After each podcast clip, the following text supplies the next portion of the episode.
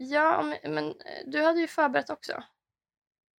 Ja, men förberett som är att jag har valt ut. Det är inte, Ja. alltså, som vanligt med mig, det är inte förberett. Det är bara, ha, det här kan bli kul.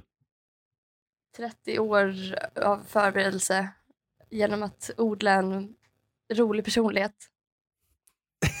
Det är den enda förberedelsen du behöver.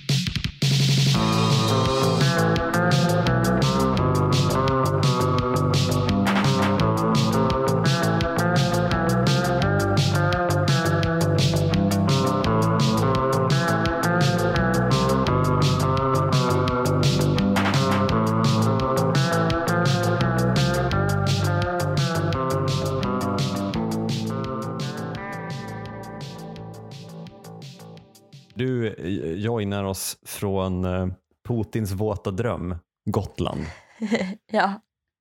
Känt för Ingmar Bergman, Lars Norén, Andrei Tarkovsky och Alex Schulman.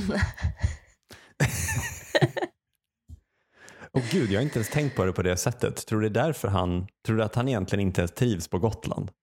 Exakt. Han liksom, vad, vad har de gemensamt? Vad har alla stora tänkare gemensamt? Alla stora konstnärer? Gotland. Men du är på Gotland. Jag är på Gotland med Daga, Vera, Sissela. Är det nu jag ska gissa vilken av de namnen som inte är på riktigt? Ja, vad, vad, vad heter det? Mm, Fafner. Sleipner, Idun, Rusta och Jula. Vad heter det här? Yggdrasil är med också. Rollerblades. Maxi, Quantum och Nära. Och hör och häpna, man, man kan inte gissa det baserat på namnen, men vi satt fast i leran i två timmar och blev bärgade av Ulf. Var Ulf assistanskåren eller var det liksom bara Nej. en förbipasserande? det var bara en helt vanlig man med, en, med fyrhjulsdrift. Jaha. Var han stockholmare? Han var faktiskt det. Fy fan vad han mådde då. Oj oj oj vad det måddes. Eh, du har varit i Europa Mm. och i, utanför Europa till och med. I eh, Skottland. Jag har varit i på, jag höll på att säga tre länder på tre veckor. Men en av de länderna är Varberg. Eller Halland om man så vill. Ja. Eh, Men ja, jag har varit i Berlin, Skottland och Varberg. Nyss hemkommen. Mm. Det absolut längsta ressträckan var från Varberg eftersom det var nu i påsktider och då har Trafikverket bestämt att det ska vara banarbeten på Sveriges största reshelg. Så det tog Ja. tio timmar att ta sig från Varberg till Uppsala. Det är ju eh, under ledighet som de gör, alltså när man inte måste åka. Mm. Alltså pendeltrafiken måste inte gå. Eller vad man ska säga. SJ enablar eh, och tjänar liksom kapitalistklassens intressen. De är medberoende. Jag tycker det säger något om oss som land att så här, Gud förbjude att Trafikverket ställer in arbete. Precis, Eh, exakt. Istället så kan man ställa in semester. Det hade ju fransmännen aldrig gått med på. Nej, Då hade de strejkat och så hade det inte funkat vare sig att ha arbete eller semester. Du vet att de hade strejkat från semestern. Om den hade varit för dålig. ja. Ockuperat Wings huvudkontor, tänt bengaler. ja. Hur, hur var Edinburgh och Berlin och Varberg? Eh, Berlin var... Nej, Jag gillar ju inte Berlin. Det finns en, ett, ett helt eh, avsnitt om det av vår podd. Att jag tycker Mm. att det är en skitstad. Edinburgh däremot eh, och Pitlockery vid Mm. Perth and Kinross in the Highlands. Det var underbart. Det, det, var, alltså det var som Skottland i populärkultur. Att alla så hade basker och det var liksom extrem dimma hela tiden så man såg inte så långt. Alla gick med varsin vallhund. Ja, det, men det var verkligen så. Alltså, och alla spelade säckpipa till höger och vänster. Vilket jag har förstått nu inte har att göra med att det spelas så mycket säckpipa. Men grejen är att det räcker med att någon spelar säckpipa i en stad så hör alla det. Ja.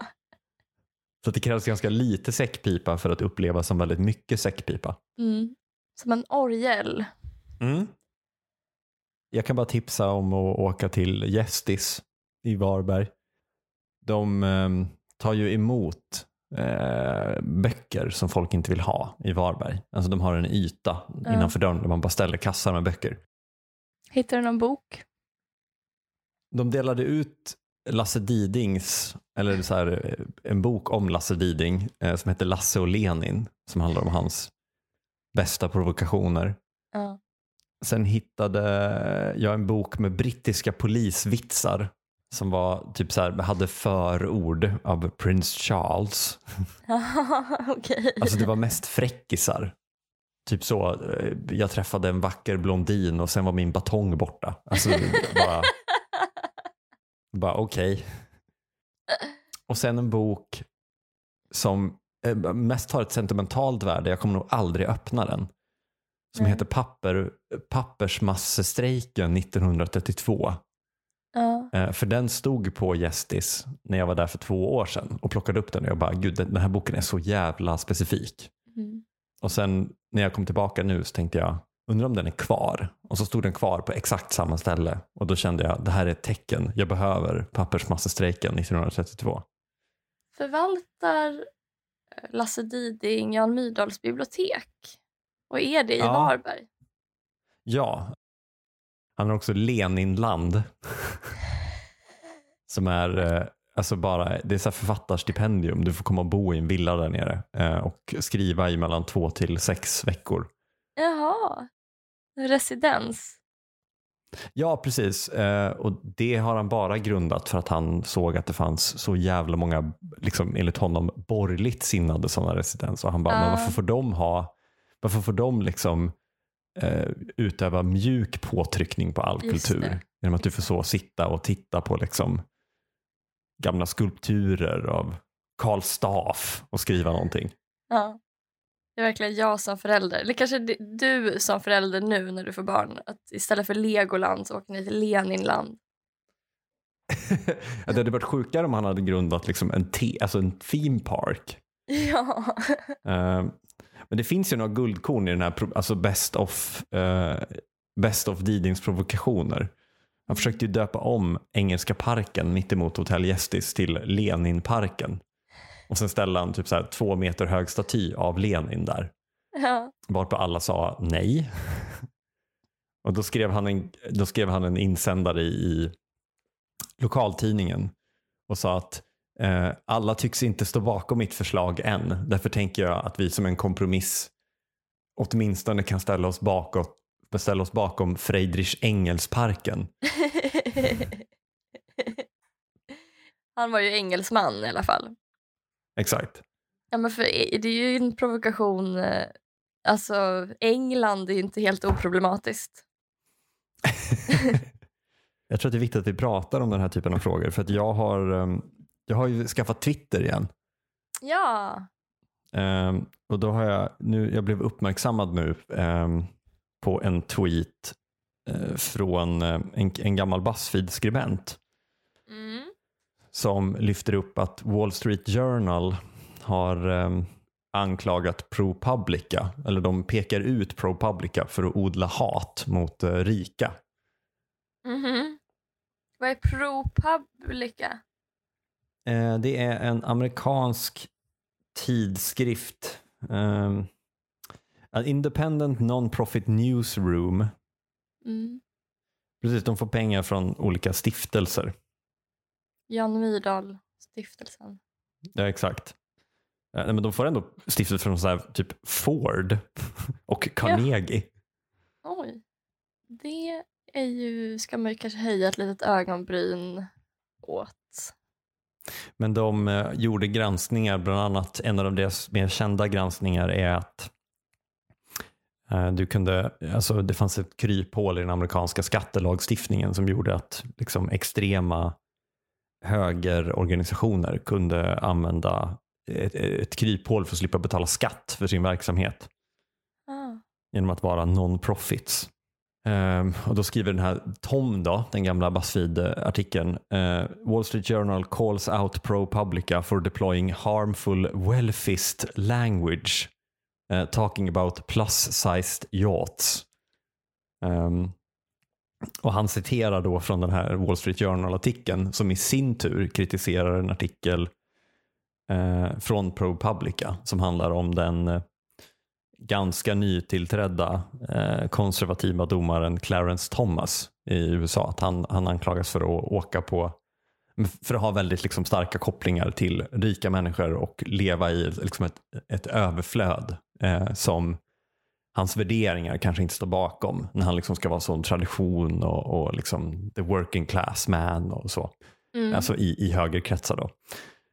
Men då skriver Wall Street Journal att, att ProPublica eh, använder sig av welfist slurs. att de har hatfull retorik mot rika.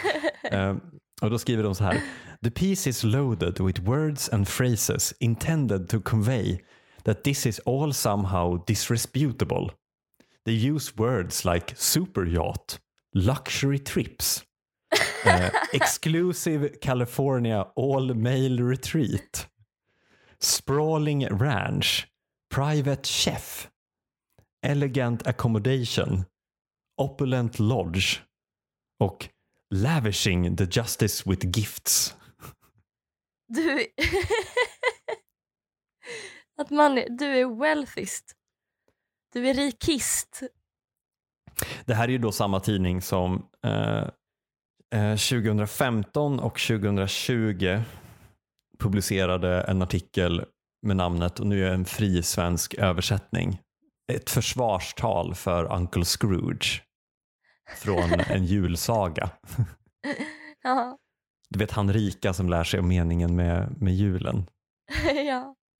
Men då, då eh, vill de att han var ju thrifty and hardworking and produced value for his shareholders. Och det är då wealthist och säga att han var elak. Åh gud vad roligt. Eh, Några kommentarer på den här då är att så här, eh, stop talking about plus-sized yachts. That's so sizist for yachts. Let's talk about full-figured yachts. Or just, or just yachts. Why does the size matter? Men det här är skämt va? Ja, det här är ju folk, eh, folk som driver med det. Men det här det är på riktigt. Så Wall Street Journal på, helt på allvar tycker att det är... Wellfist slurs. Wellfist. De använder ju inte det, det uttrycket utan de säger däremot att de pratar om ett lavish language. Ja. Ja, jag vet inte. Vad tycker du? Eh, finns det, ska, vi, ska vi vara försiktiga med hur vi beskriver rika människors förehavanden? Mm, Jag försöker komma på någon anledning till det, men liksom överhuvudtaget. Jag tycker ju eh, att ist-ändelsen Mm. är eh, lite missvisande i andra, även i andra sammanhang när det används av vänstern. Alltså att man är, jag tänkte säga artist. du tycker inte att vänstermänniskor som kallar sig för artister nödvändigtvis måste vara det? Jag Att det kanske är inte- lite skarv? Någon som ställer sig på ett vänstermöte med en gitarr och gör en, ännu en tolkning av Mikael Wiehe som ingen har bett om.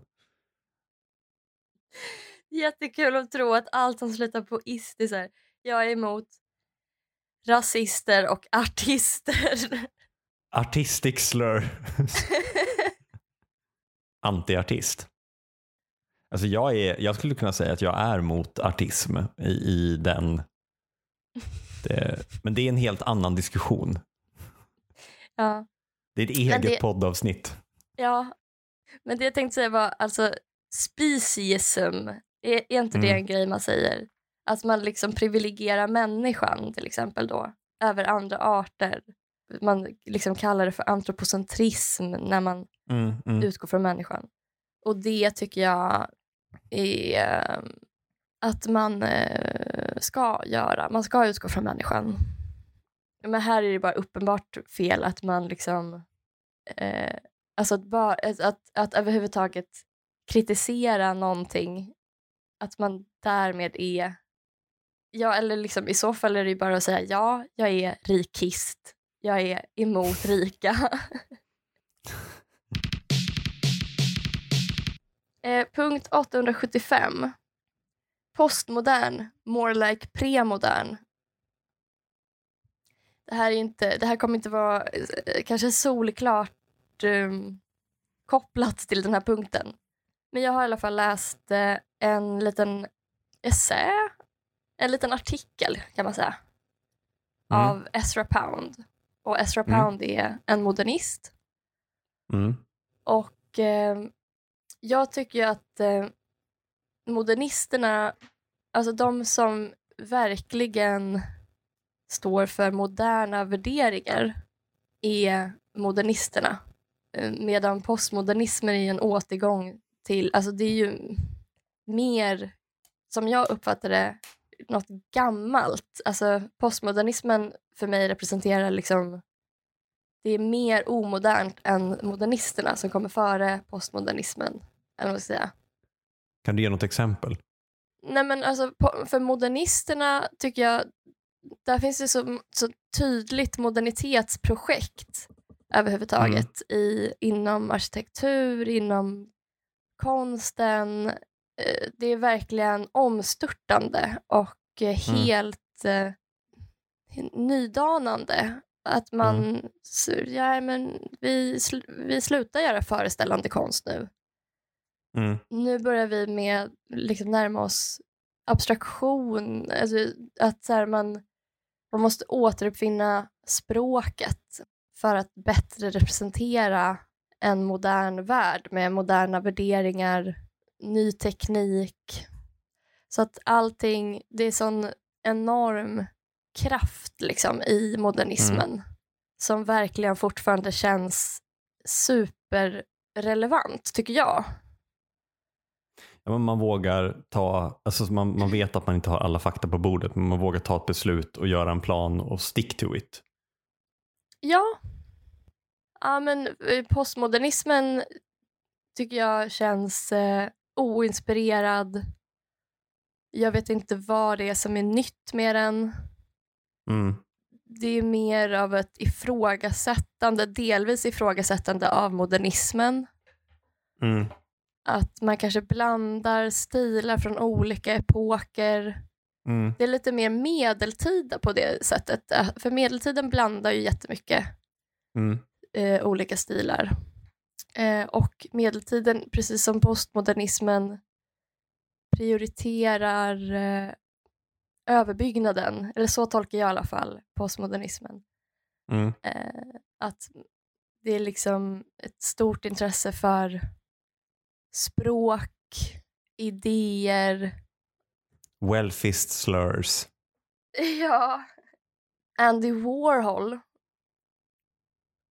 Eh, det, det finns ingenting modernt som jag ser. Alltså det, det känns otroligt oinspirerande. Jag förstår inte liksom, poängen, jag förstår inte projektet, jag förstår inte poängen. Mm. Nej men lite som du, du säger att man, man eh, modernismen har man satt en plan. Den kanske inte är perfekt liksom, men det finns ändå en plan. Eh, och den passar väl bra ihop med den alltså äldre samhällsstrukturer med liksom stark stat och eh, starka rörelser, alltså folkrörelser eller starka liksom centralt sanktionerade viljor. Mm. Medan postmodernismen är ju eh, marknadens ideologi. Alltså du, du, men varför? Varför ska vi göra så här? Ska vi inte göra så här istället? Alltså, det, och för mig så känns den väldigt ofta som att man, eh, man ska välja restaurang och äta på. Och så kanske du har en konservativ person, eh, en äldre man kanske, som bara, men vi, vi, bara, vi, vi, bara, vi bara tar någon husman. Mm. Vi, vi går på husman. Och så tänker man, ja för fan vad tråkigt, jag vill inte gå till den här husmanrestaurangen, är, har blivit så dålig. Mm. Eh, det, det är typ basically en pizzeria som också har lövbit. Ehm, men så finns det en modernist i sällskapet som bara, men alltså så här, det finns en saluhall, det finns jättemycket att äta där. De, de har samlat all mat på ett ställe, vi kan gå dit och äta. Mm. Till slut lyckas man få med sig den här konservativa personen och alla är nöjda och glada. Och då kommer postmodernisten och bara men det har liksom öppnat ett napolitanskt pizzaställe 30 minuter härifrån. Ska vi prova det då? Är det, är det ingen som är lite sugen på indiskt? Man Ja. bara, men nu, nu hade vi en grej på G här. Bowl då? Det känns ju lite fräscht. Ja. man, bara, käft, sluta Ja, kom. verkligen. vi kommer aldrig till beslut om du bara Ja men baobans, känns ju lite kul med baobans. Man bara, fast nu, nu började du med indiskt och siktade till baobans. Nu behöver vi nu behöver vi ta ett beslut. Mm. Smashburgers! bara slut, sluta komma med idéer nu, bara ta ett jävla beslut. Ja, det är verkligen någon som bara säger emot. Ja, Det är typiskt som personlighet som man pratar om på jobbet. Liksom, att så här, men den här personen ska kanske inte vara projektledare. Den här personen kan vara med i liksom, uppstartsfasen av ett projekt. Men den här personen Mm. är inte så bra på att slutföra. ja men alltså verkligen. Det, Mm. det är ett, alltså det är någonting man lär sig ju äldre man blir är att allting är påhittat. Eh, och Postmodernt Det- sagt. Eh, Jo men jag menar alltså så här, alla, typ alla deadlines i projekt är påhittade. Ja. Eh, om inte du håller på med, om inte du har liksom ett, ett riktigt jobb, alltså typ sjuksköterska. Deadlinen, döden. Ja, deadlinen döden som jag pratat om tidigare. Men för alla oss andra, liksom. När ska den här designen levereras? På onsdag. Eh, och då kommer postmodernisten. Varför då? Jo, för att på torsdag behöver vi göra någonting annat. Varför då? Eh, Ja men för det är inte som att saluhallen, alltså ja, nej men du har rätt. Det är inte, saluhallen är inte perfekt, den har massa brister säkert. Mm. Så på sätt och vis så, här, så har de rätt liksom. Och det fanns väl säkert en massa brister i modernismen som Mm. behövde komma fram. Och det ska man ju väl säga också att det är inte någon, det finns inte så många postmodernister. Det finns mer folk som har beskrivit postmodernismen på ett Mm. ganska neutralt förklarande sätt. Så här, det här, den här fasen av vår eh, kultur är vi inne i nu på grund av ekonomin. Mm. Det är, så det är inte en samlad ideologi utan det är mer en beskrivning av en tid. Mm. Men hur som helst. Ezra Pound har skrivit den här eh, texten A few Mm. don'ts by an imagist. Så han kallar sig för ima, imag, imagist. Mm. Eh, och då så säger han hur man ska skriva. Mhm. En bild är det som presenterar ett intellektuellt och, och emo, emotionellt komplex i en ögonblicksbild. Det är presentationen av ett sånt komplex som ger känslan av plötslig befrielse. Känslan av frihet från tidsliga och rumsliga begränsningar. Känslan av plötslig tillväxt som vi upplever i närvaro av de största konstverken. Det är bättre att presentera en bild under en livstid än att producera omfattande eh, verk.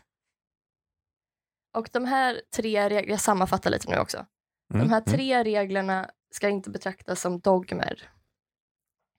Eh, betrakta aldrig någonting som dogmer. Eller dogma. Okej, språk. Använd inget överflödigt ord. Inget adjektiv som inte avslöjar något. Använd inte uttryck som dim lands of peace. Det döljer bilden. Den blandar en abstraktion med det konkreta. Det kommer från författarens bristande insikt om att det naturliga objektet alltid är det adekvat, den adekvata symbolen. Var rädd för abstraktioner. Berätta inte i medioker vers vad som redan sagts i god prosa. Låt dig influeras av så många stora konstnärer som möjligt, men ha anständigheten att antingen erkänna skulden öppet eller försöka dölja den. Använd antingen ingen utsmyckning eller bra utsmyckning. När det kommer till rytm och rim det är inte nödvändigt att en dikt ska förlita sig på sin musik, men om den gör det måste musiken vara sådan att den glädjer experten. Tro inte att något kommer att fungera i vers bara för att det är för tråkigt att fungera i prosa. Word. ja. Var inte viewy.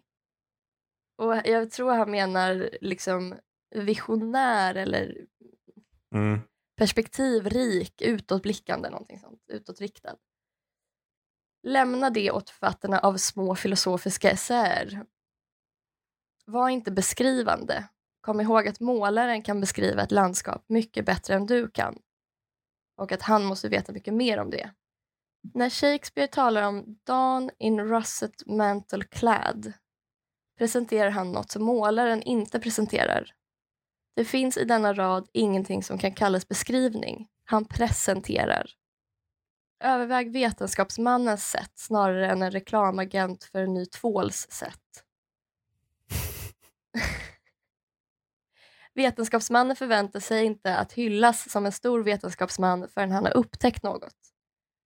Han börjar med att lära sig vad som redan har upptäckts. Han går vidare från den punkten. Han räknar inte med att vara en charmerande personlighet. Han förväntar sig inte att hans vänner ska applådera resultaten av hans nybörjarkurser. Eh, det här är, jag är lite osäker på den här översättningen men stycka inte upp ditt innehåll i separata jamber.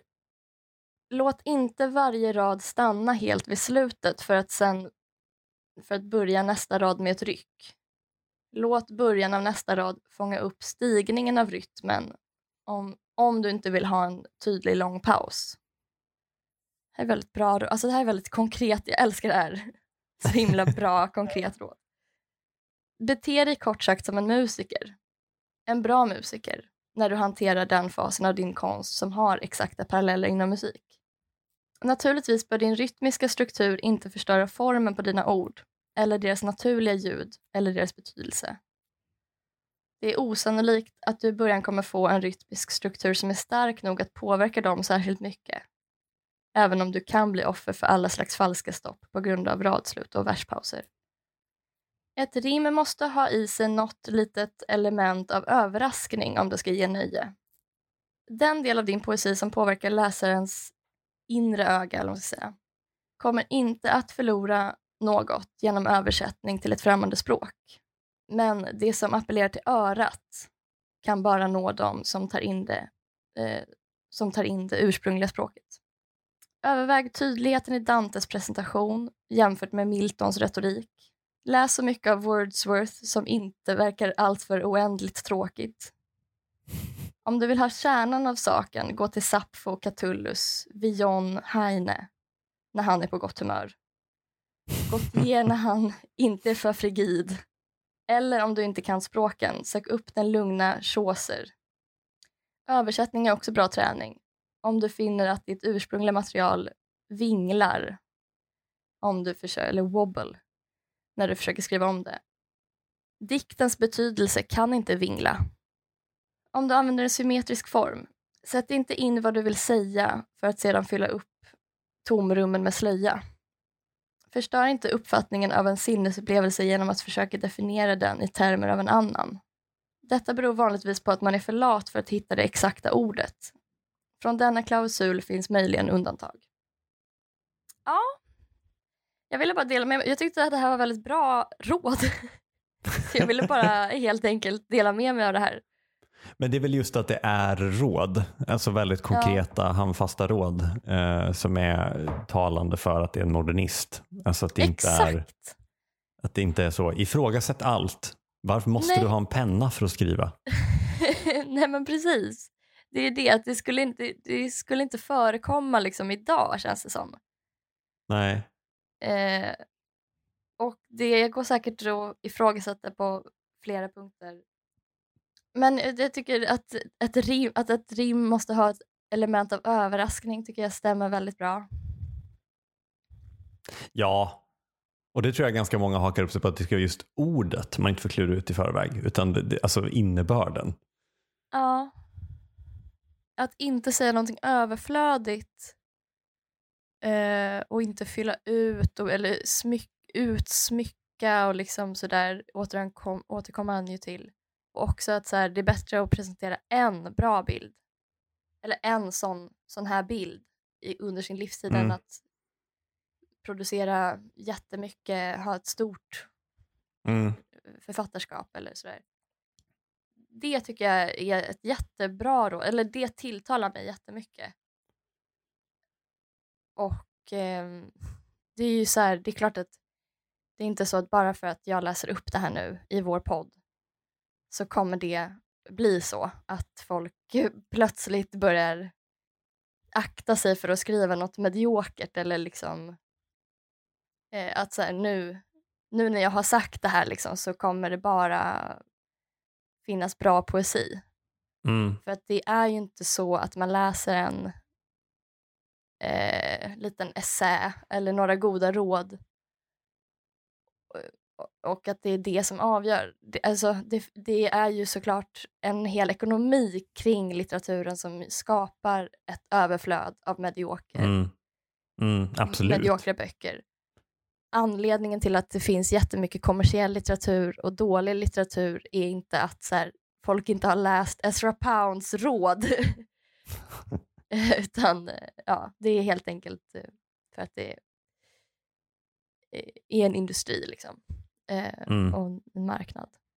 Men hur som helst så kanske någon behöver höra i alla fall att ett rim ska innehålla ett element av överraskning eller liksom eh, att man ska använda språkets musikalitet. Eller, Nej, men också kanske veta att man, man kan ställa frågor utan att ändra innebörden i det man frågar om. Liksom. Alltså du kan ställa frågor om ett verk eller till ett verk om vad verket handlar om istället för att ställa frågan men tänk om det var en rap?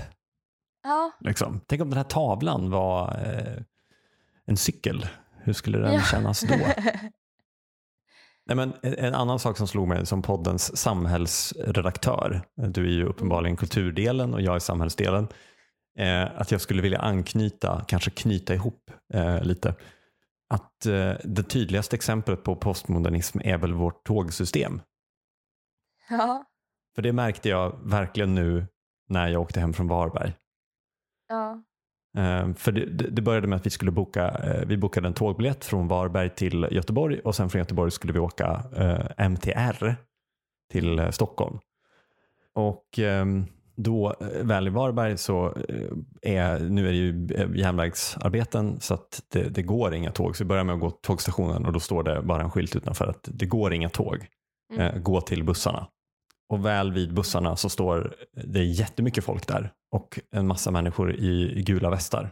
Och ingen vet någonting. kommer det en buss? Vet inte. Det kanske kommer en buss. Vart ska den då? ja, Kanske norrut eller söderut. ja. Becket hade kunnat skriva den scenen. Nej, men så stod vi där och väntade eh, och när vår buss då skulle komma så kom det ingen buss. Och till slut så började ju folk fråga de här människorna i västar och de sa att vi jobbar inte för det här företaget. Eh, vi är inhyrda. Vi är bara här för att säga till er eh, när det kommer en buss. Men när kommer en buss då? Vi vet inte. Nej. Sen kom det en buss och åkte förbi. Och den åkte då till busstationen istället för där vi stod. För vi stod inte på busstationen, vi stod vid en busshållplats. För tågbussar, men inte för riktiga Ja. bussar. Och då åkte bussen förbi oss och sen vände den och så kom den tillbaka.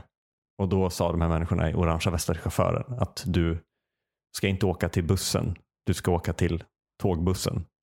Varför åkte du till bussen? För, och då sa han, jag är i en buss. Då sa de, nej du är, en, du är ett tåg. Och så visade det sig att det där var en annan buss som inte ens skulle vara där. Så att den släppte av alla och sen åkte den. Eh, och sen till slut så kommer det en buss. Och på den bussen har de skrivit jättestort tåg. Vilket jag tyckte var jätte, jättegulligt. Man hade ändrat den här digitala skylten till en bild på ett tåg och så stod det tåg. Och då frågade vi, är det, är det här vår buss? Och då, och då svarade hon, jag vet inte. Går den till Göteborg? Nej, den går till Hede. Okej. Eh, på biljetten så står det att vi ska till Kungsbacka. Är det Hede? Nej, det är Hede. Men det ligger i Kungsbacka. Sen så kommer vi till eh, Hede då, eller Kungsbacka, beroende på vem man frågar.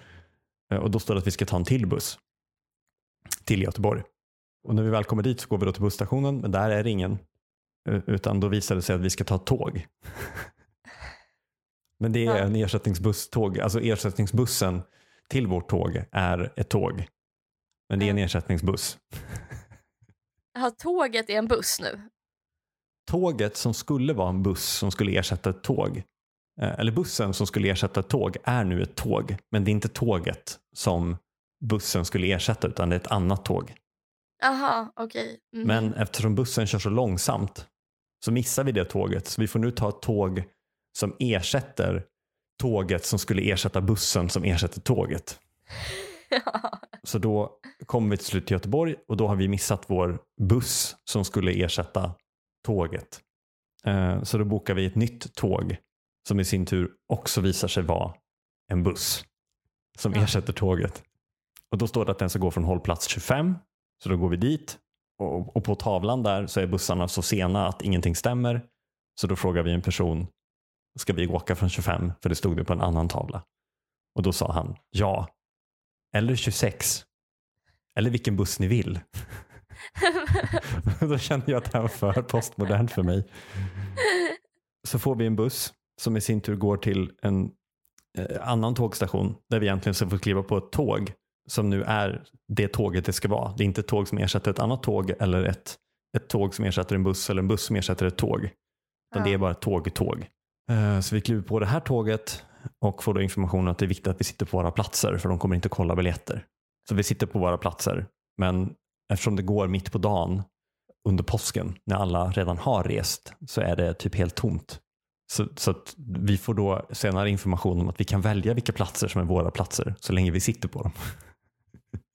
Sen så kom vi till eh, Stockholm central på eh, spår 19 och då skulle vi ta Mälartåg eh, som brukar gå från spår 15 som ligger bredvid spår 19. Men just den där dagen så gick Mälartåg som brukar gå från spår 15 gick från spår 3 där SJ brukar gå. För att SJ gick inte och skulle det gå så skulle det gå från spår 15. Men sen kom vi hem. Sen kom ni hem. Postmodern semester. Efter att ha åkt ett, eh, en buss som skulle vara ett tåg, ett tåg som skulle vara en buss, ett tåg som var ett tåg och sist, sista sträckan åkte faktiskt en buss som också var en buss. Ja. Men det var ju också liksom i och med att vi skulle åka Öresundstrafik som körs av Västtrafik, alltså från Varberg, men hanteras av Öresundstrafiks trafikledning som i sin tur har lagt ut det på Nobina Ja. som i sin tur hade sjukskrivit sig och lagt ut det på Göranssons buss som i sin tur hade lagt ut trafikledningen på veteranpoolens medarbetare i orangea västar. Tack för att ni kom till den här poesiläsningen. Tack Kim Eklöf. Tack Ellen Theander. Vi kommer ut på tisdagar klockan sex på morgonen. Lagom till morgonlöprundan. Det blir färre och färre fraser som vi kan säga i slutet som vi kan stå för. Vi kommer ut. vi kommer ut.